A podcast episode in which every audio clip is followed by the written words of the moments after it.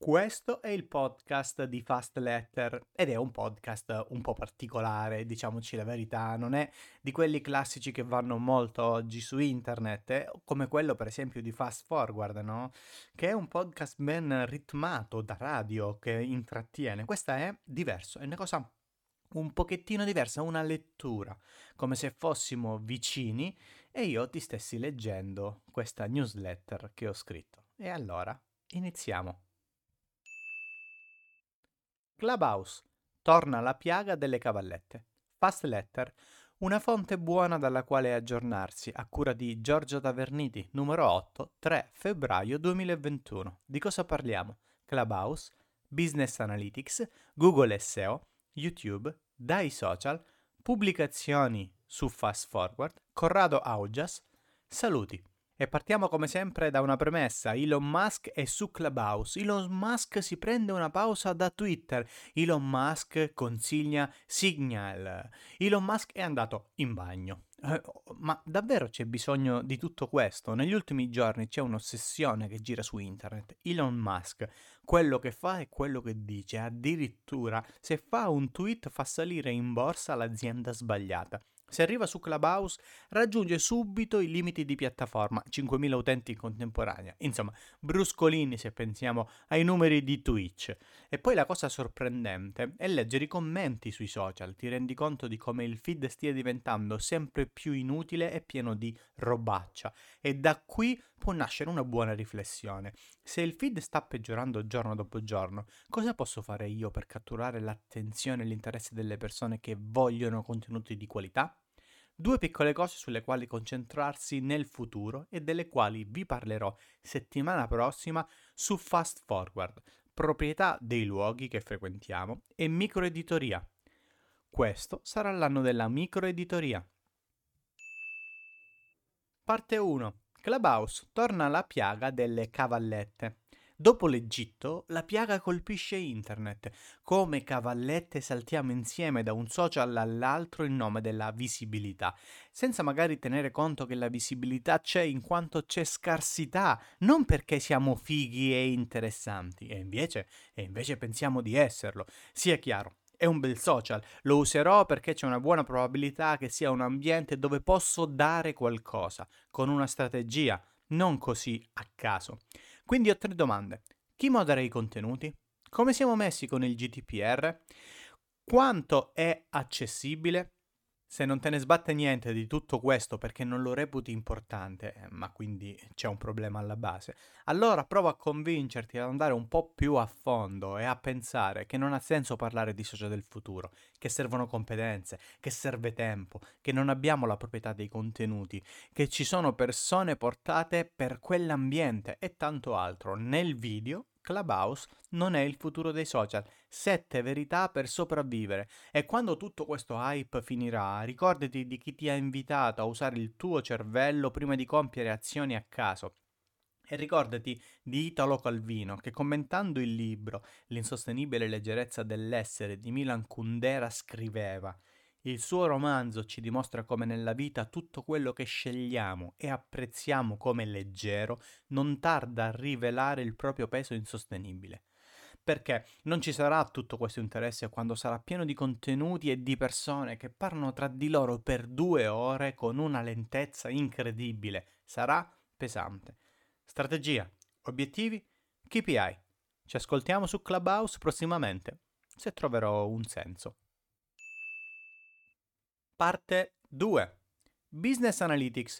Una live sul futuro. Ieri abbiamo avuto un importante evento in collaborazione con il Search Marketing Connect, che è l'evento avanzato per i professionisti del digital marketing. Abbiamo realizzato una live con Marco Quadrella, Filippo Trocca, Enrico Pavan e Marco Cilia sulla Business Analytics la trovate sul canale Fast Forward. Ho aggiunto in descrizione del video l'indice, così potete passare da un argomento all'altro. Vi consiglio di guardarla, tanta tanta roba, tante cose nuove. Abbiamo parlato delle ultime novità dei tracciamenti, di Google Analytics 4, del consent mod e della guerra Apple-Facebook. È la prima di una lunga serie di appuntamenti con gli esperti del settore. A breve anche Google Ads, Voice, SEO, e-commerce e tanto altro. Parte 3. Google e SEO. Tante cose stanno cambiando. Mentre Lisa Guerrini ci mostra un strepitoso esempio di uso dei markup per le FAQ, vi segnalo che John Mueller ha dichiarato che a gennaio un core update ha coinvolto sia Google Search che Google Discover. Paura, eh? Niente, niente paura. Controllate i vostri dati da Search Console, anche perché a breve vedremo quelli che arrivano dalle tab di Chrome. Google inizia a mostrare più informazioni sui risultati di ricerca. A me sembra tutto molto inutile perché, boh, non lo so. Ma vi sembrano utili queste informazioni? Certificano davvero qualcosa? Ditemi la vostra. Qualche notizia invece dal mondo local. Google lancia Hotel Insights, prezzi dei carburanti su Google Maps e nuovi insight su utenti unici su Google My Business. Tra le altre cose che vi possono interessare e che continuano a interessare il mondo degli hotel, ho rilasciato un'intervista SEO per hotel con Giorgio Taverniti e questa settimana parteciperò a Hospitality, giovedì 4 alle 14 circa. Update e consigli per gli strumenti. Guida Lighthouse 6 e 7. Google Search Console URL Inspection Tool Explained è una guida molto interessante a uno degli strumenti che tanti tanti si usano. Light Meta Tag Eyeliner di Riccardo Mares si aggiorna alla 1.5. Vi segnalo invece una pagina aggiornata di Google per il prezzo dei prodotti nei risultati di ricerca. Tante cose stanno cambiando. Parte 4. YouTube. Più qualità e meno perfezione. Creator Pro sta arrivando a 1000 iscritti, così ci saranno delle nuove funzionalità che potrò utilizzare come la scheda Community, quella che userò come unico canale di comunicazione per questo progetto.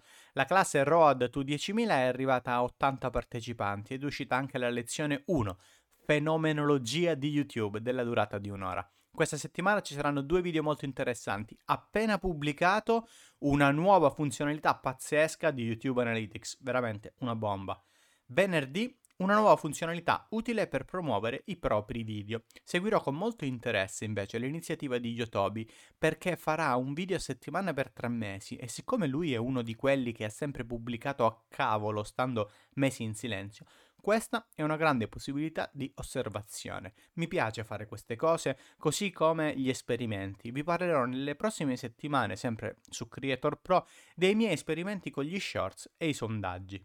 La settimana prossima, giorno 11, ci sarà Professione YouTuber invece, sempre con me e Andrea Ciraolo. Stiamo contattando altre persone con le quali ci piace parlare.